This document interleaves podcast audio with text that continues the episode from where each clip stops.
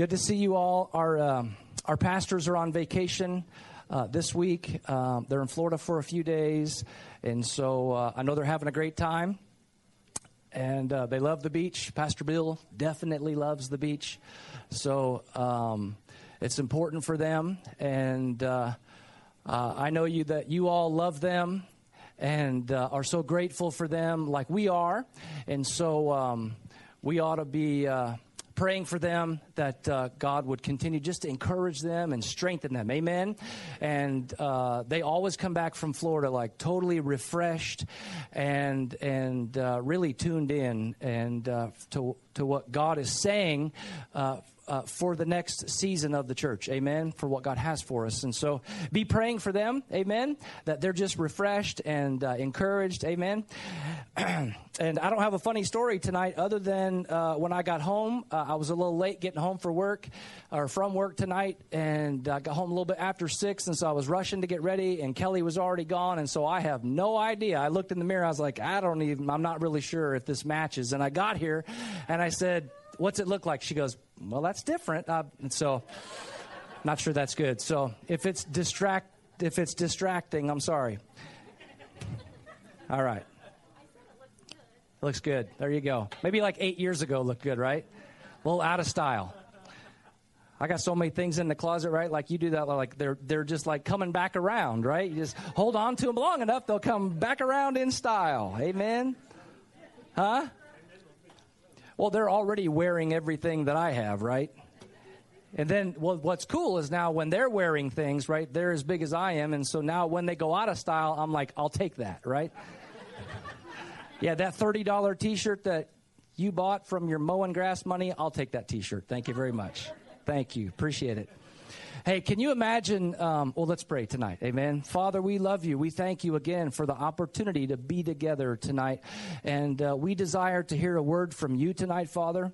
And uh, we've come with open hearts, open minds, and uh, to receive from you. Father, I yield myself to you tonight. I ask you to use me in a powerful way, minister through me, Father God. We thank you for your living word that every time it, it's spoken, Father God, in faith, that it changes us, Father God. And so we thank you that, um, that we be encouraged and strengthened tonight, that our spirits be uh, built up and strengthened, that our minds be renewed with the Word of God. And uh, we just thank you for a great night in Jesus' name. Everybody said, Amen. Amen. Can you imagine uh, living life from this point forward, never ever afraid or worried again about anything? Wouldn't that be a great life, right? Seriously, from this point forward, never afraid again or never worried, right? it's probably uh, easier to say, yeah, I would never be afraid again, rather than to say I would never be worried again. But the root of worry is fear, right? And so um, it is possible. Everybody say, it's possible. It's possible for you and I to live every day for the rest of our lives, never again worried or afraid of anything. It's possible. What did Jesus say? He said, Do not worry about your life. And so he would not have told us not to worry if it wasn't possible. Amen? So um, we know it's, he also said, or, or there's, we have a command don't kill other people. Is it possible not to kill other people? Absolutely, right? Lisa felt like it last week, but no, no, it's possible, right? I don't plan on killing anyone. So, so we also have a command: don't worry. Amen. The same, uh, the same. To me, it's just important uh, that that we wouldn't worry. Amen. It's the same word. He said, don't kill. He also said, don't worry. Amen. And so we need to grab a hold of that word and uh, grab a hold of the promise uh, that he's given us that, that it's possible to live the rest of our life never afraid and never worried again about anything, to live a completely carefree life. Everybody say carefree. carefree. Amen. Hallelujah. And uh, I'm so glad that I'm part of a church that believes it's possible, right? And uh, I'm so glad we found this place that uh, where the Word of God is preached in faith, in love, and, and we can hear a word uh, that builds our faith. And it's just uh, simply the truth of the Word. And so we know that we can do it. Amen. What would a fear, a, a life of no fear look like, right? Never afraid about anything, never afraid of anyone, never afraid of anything, never afraid or worried about any situation ever again. Turn to the person next to you and say, It's possible. Amen.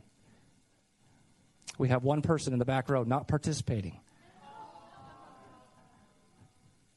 It's possible. Amen. All right. Some people would say it's not possible, but you and I know from the Word of God clearly teaches that fear does not come from God. Therefore, you and I, as believers, never have to be in fear. Meaning, we never have to worry. That's a great word, amen. The closer you and I get to God, the further we get from fear and worry. Amen. 2 Timothy 1 7, the scripture that we're all familiar with, God has not given us a spirit of fear. He's given us power, He's given us love, and He's given us a good mind. Those are the three things that we need to never be in fear again. Those are the three things that we need power, love, because perfect love casts out fear perfect love, God's perfect love in our heart. Ultimately, fear, people are afraid of losing something, right? Losing something, lo- losing respect, losing money, losing, ultimately, losing health or losing life, right? But if we're willing to give anything away, then we'll never be afraid of losing it. And so God's perfect love on the inside of us puts us in a position where we're always willing to give anything away, never holding on to anything. The Apostle Paul said, My life is not my own, right? And so if we can live life that way, willing to give anything away, not holding on to anything, then it's possible to live a life of no fear and no worry. Amen? Abiding in his perfect love, walking in his wonderful love. Amen? Willing to give anything away and never afraid, never worried about anything. Amen? You can't take my life if I'm willing to lay it down. Right? You can't take my money if I'm willing to give it to you. Right? You can't take my stuff if I'm willing to give it to you. Right? You can't take my pride if I'm willing to be humble and lay it down. Amen? Right?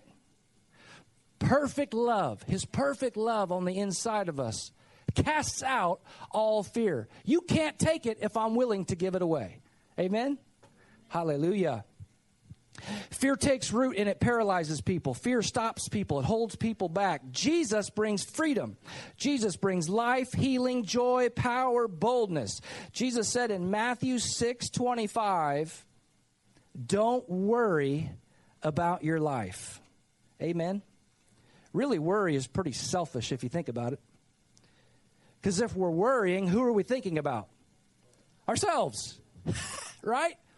Well, if we would be focused in on Him, focused on His Word, yielded to the Holy Spirit, consumed with His love, then we take the focus off of ourselves and we put the focus on Him, and then worry lifts off of our life. Amen?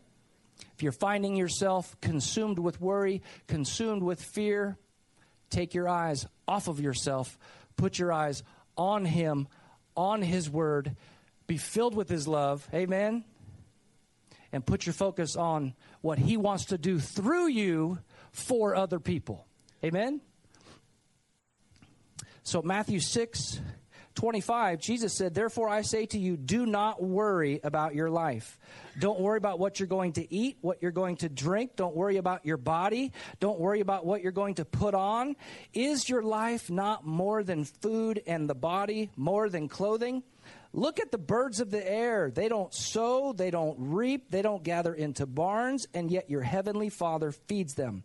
Are you not of more value than they? Which of you by worrying can add one cubit, 18 inches, to your stature? Amen? Everybody say, I'm not afraid. I'm not worried about anything. I'm carefree. Amen. Author John Mason, who we've had it in our church before speaking, uh, John Mason said, Worry is interest paid in advance on debt you'll never incur. And then in one of his books, um, a quote uh, by William Ward. He said, Worry is faith in the negative, trust in the unpleasant, it's assurance of disaster and belief in defeat. Worry is a magnet that attracts negative conditions. Faith is a more powerful force that creates positive circumstances. Worry is wasting today's time to clutter up tomorrow's opportunities with yesterday's troubles. Amen?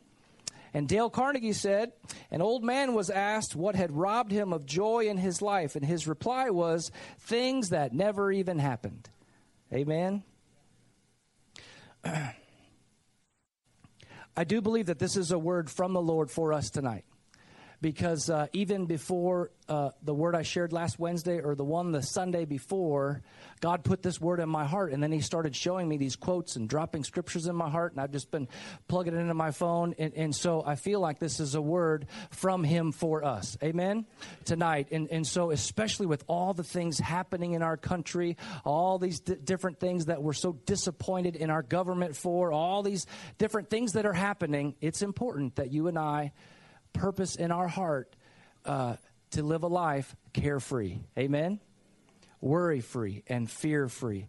And perhaps what's coming on the horizon, we're going to have to be the people that are carefree. Amen?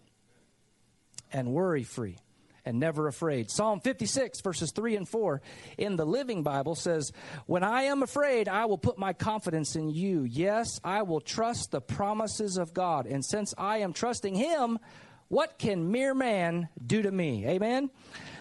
One of the most amazing examples of a young man who lived free of fear was Joseph in the Old Testament. And um, y'all are familiar with Joseph's story, but um, it's just amazing um, what happened in his life and, and how he was so faithful. You know the story of Joseph. Uh, he was one of 12 brothers, and uh, his brothers were jealous of him, thought that he was receiving uh, unfair attention and favor from their father. And so instead of having a great time in the desert playing ball with Joseph, they got jealous. And, and so um, they were out one day, and, and so they, uh, you know, they started scheming against him. And uh, you know the story. They finally said, you know what, let's just dig a hole and throw him in it. And so they literally, um, or they found a hole and they, I don't know if they dug it or found it, I can't remember, but they threw him in a hole and like a, a well and no way for him to get out. And, uh, and they left him, uh, their own brother. And uh, that point right there would have been enough, right? For Joseph to hold on to bitterness his entire life, or to at least be afraid that something horrible was going to happen to him again, right? He's he's uh, no longer uh, with his family. Um, his own brothers have betrayed him. Um, and then you know the story. These Midianite traders come along, and uh, they sell him to him, sell him into uh, into slavery. And so, uh, horrible situation. He's taken to a land where he doesn't know the language. Right? He's uh, put into service as a slave. terrible situation. But there's no evidence that Joseph was ever bitter or ever worried about himself. And uh, we see this uh, play out in, in Genesis 40, verse 7. And, and this, this is just the one scripture I want to focus on from uh, the entire story of Joseph's life. he was serving in uh, Potiphar's house, the captain of the military and uh, he was serving in his house, and uh, Potiphar was away on business, away on a trip, and uh, I guess it would have, he been away on doing military things, and uh, since he was captain in the military, but Potiphar's wife um, uh, was flirting with Joseph, and uh, they were a wealthy family. They, they were wealthy enough to have servants at the time. And so she probably smelled good and looked good. And, uh, and, and so she was flirting with Joseph, and he resisted, resisted her multiple times. And uh, she got angry with him. And, and so um, she devised a scheme and uh, left her scarf with him or something. And then her husband came home and she falsely accused Joseph of rape. And, uh, and so her husband uh, was naturally very mad. And, and so uh, a, a, powerful man, they throw Joseph in, the, in a dungeon and uh, basically leave him to die. And so now. Uh, here's the place in this young man's life. And he was 17 years old when his brothers first threw him in the pit young man, right?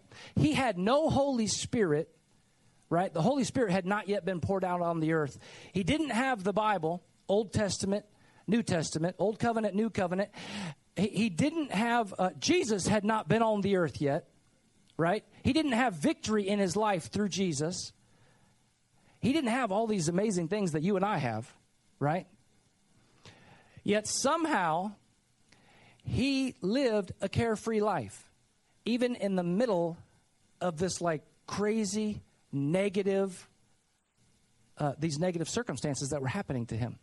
And uh, we see evidence of it in genesis 4, 40 verse 7 he's in he's in the dungeon and one morning he walks over to uh, two other prisoners so and it said uh, so joseph asked pharaoh's officers who were with him in the custody of his lord's house in the dungeon and he said, Why do you guys look so sad today? That's amazing to me, that one statement. This is young, a young man at age 17, completely betrayed by his family, sent to a foreign land where he doesn't know the language, and now he's falsely accused of rape. His honor, it's gone. He has a bad name, right? he's been falsely accused by a powerful family. Everyone thinks he's scum of the earth. He has no friends, right? He should have been in a corner whimpering and crying all day, every day, right? Based on what he had been through. But there's no evidence anywhere in his story of the 12 or 13 chapters in Genesis of him having any worry, any care, any fear at all in his life. He continued to serve and love other people even in the midst of this terrible situation. Amen? And, and so to me, it's amazing, even though he has been so mistreated and he's been through such a difficult time in life, he didn't take that burden, that care, and that worry on himself. Instead, he's thinking about other people. Why are you so sad today? Right? Can you imagine their response? We're in the dungeon, dude. And it's bad. Why are you so happy? Right? Everybody say carefree. It's possible. Amen. Number one, he took the time to focus on other people who were hurting. And number two, he refused to allow his circumstances to change his positive and carefree attitude. God was looking for a man that he could entrust with great power. And so you know the end of the story. There was a, a huge famine coming in the land. Nobody had any money. Nobody had any food. And so God gave Joseph tremendous wisdom. He shares this wisdom with the king. The king is like, wow, this is amazing wisdom. And so the king puts him in charge of all the food, right? And the king gives him all these resources. And he entrusts all this power to this young man because God saw him faithful and he knew that he wouldn't use it for himself. It's amazing.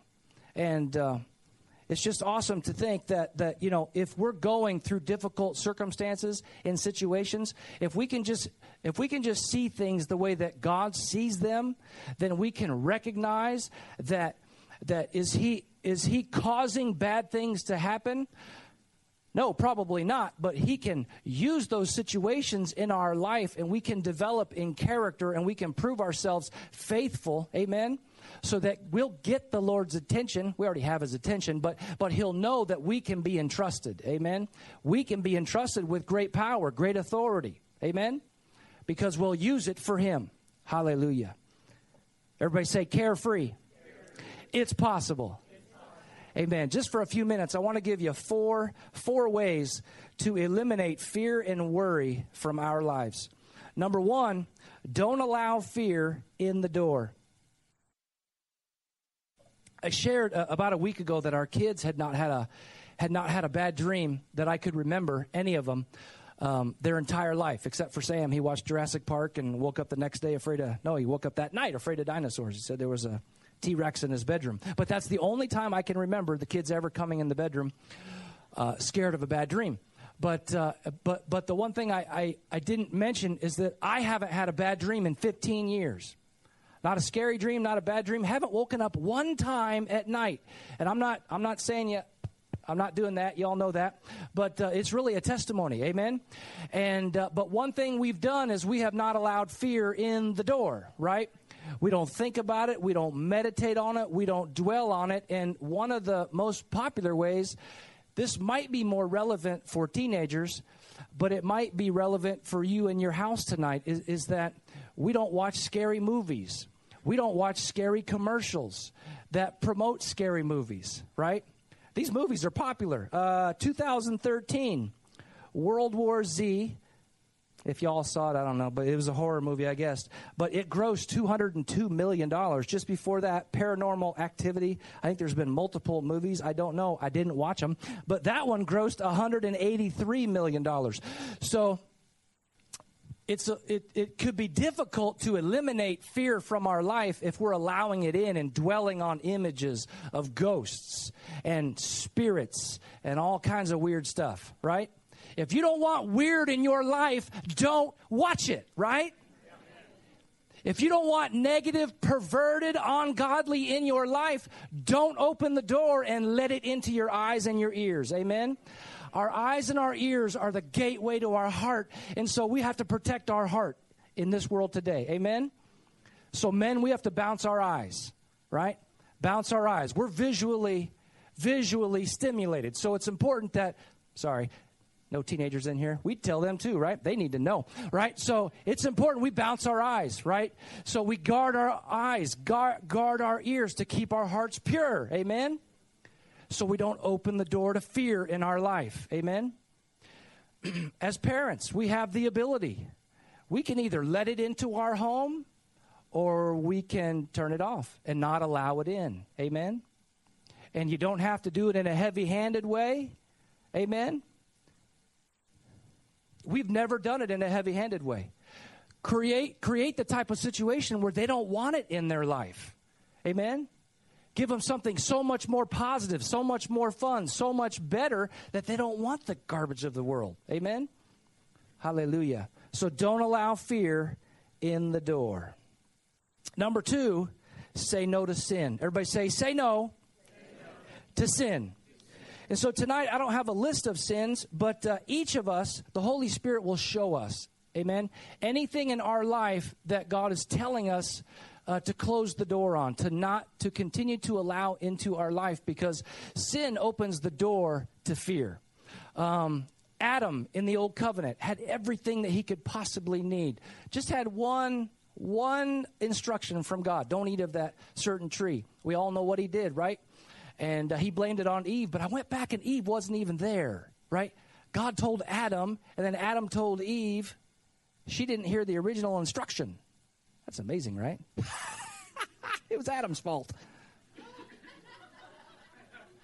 Poor guy, we've been throwing him under the bus from day one, right? So, anyway,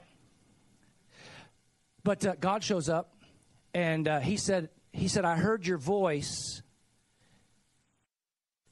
And uh, there it is Genesis 3 9 and 10. Adam said, I heard your voice and I was afraid. Amen.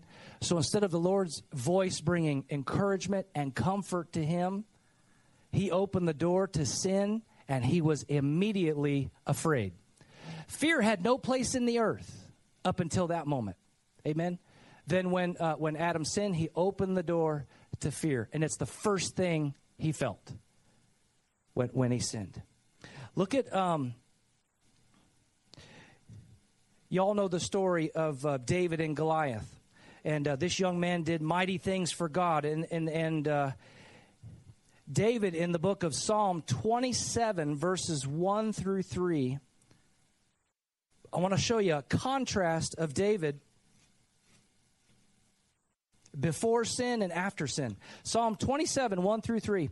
Uh, this is before sin. He said, The Lord is my light and my salvation. Whom shall I fear? The Lord is the strength of my life. Of whom shall I be afraid? When the wicked came against me to eat up my flesh, my enemies, my foes, they stumbled and they fell. Even though an army may encamp against me, my heart shall not fear. Even though war rises against me, in this I will be confident.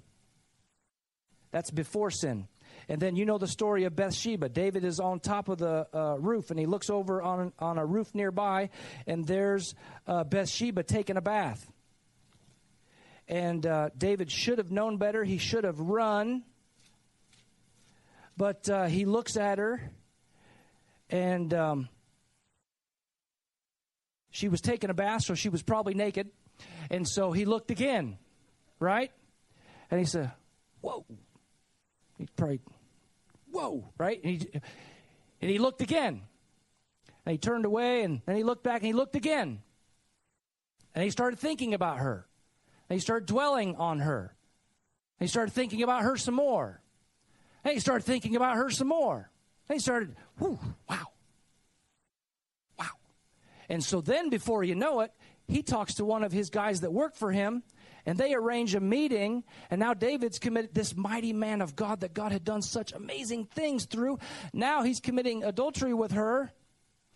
and then he arranges a situation where he puts her husband on the front line of battle. So now, now he's like an accessory to murder. and so then, then look what happened happens to David's David's uh, attitude and uh, he opened the door to fear because of sin. In Psalm 55, 1 through 5, he said, Give ear to my prayer, O God. Please do not hide yourself from my supplication. Attend to me, hear me. I'm restless in my complaint, and I am moaning noisily because of the voice of my enemy, because of the oppression of the wicked. They're bringing down trouble upon me. In wrath, they hate me. My heart is severely pained within me. The terrors of death have fallen upon me. Fearfulness, trembling have come upon me. Horror has overwhelmed me. His sin opened the door to real torment in his life, right? God's will? No, not God's will. God's will for him was strength and victory and peace of mind. Amen? Everybody say no. no. Say no, no. to sin. Amen. God has given us victory over sin. He's given us victory over anything and everything in our life that would hinder us from holding us back from being all He's called us to be. Amen? Number three, walk in love. So, again, four ways for you and I to live a life free of worry and free of fear. Number one, don't allow fear in the door. Maybe it's through media, maybe it's through movies, right? For young people, maybe it's through video games. Number two, say no to sin because sin opens the door to fear. King Solomon said in the book of Proverbs, he said, He who walks with integrity walks securely. And number three, walk in love. And I mentioned this earlier, but 1 John 4:18 says there's no fear in love, but perfect love casts out fear. Because fear involves torment, but he who fears has not been made perfect in love. Fear and worry are rooted in selfishness afraid we're going to lose something. But if you and I are willing to give anything away, then there's no way the enemy can trick us into being fearful about losing it. If we're willing to lay our lives down for God, then the enemy cannot trick us into being held captive through fearful thoughts of what someone else might do or think about us. Amen? Life is not about you. Life is not about me. Life is what God wants to do through us. Amen? Hallelujah. Worry and fear are totally rooted in selfishness. And thank God that His perfect love casts out that fear. His perfect love in us allows you and I to take the focus off of ourselves and put the focus on Jesus, put the focus on His love for other people and what He wants to do in us and through us for others. Amen? Everybody say, perfect love, perfect love. casts out fear. Amen. And then the last thing, and perhaps the most important thing, is what we focus on, right? and it's so important that we focus on the right things so that we don't allow fear and worry to be a part of our life. Philippians chapter 4, verses 6 through 8 says, Be anxious for nothing, but in everything, by prayer and supplication, with thanksgiving, let your requests be made known to God and the peace of God, which surpasses all understanding, will guard your hearts and your minds through Christ Jesus. And then the next scripture there in uh, Philippians 4 8, you guys can come up if you like. In uh, Philippians 4 8, he, he tells us what to meditate on, the Apostle Paul does.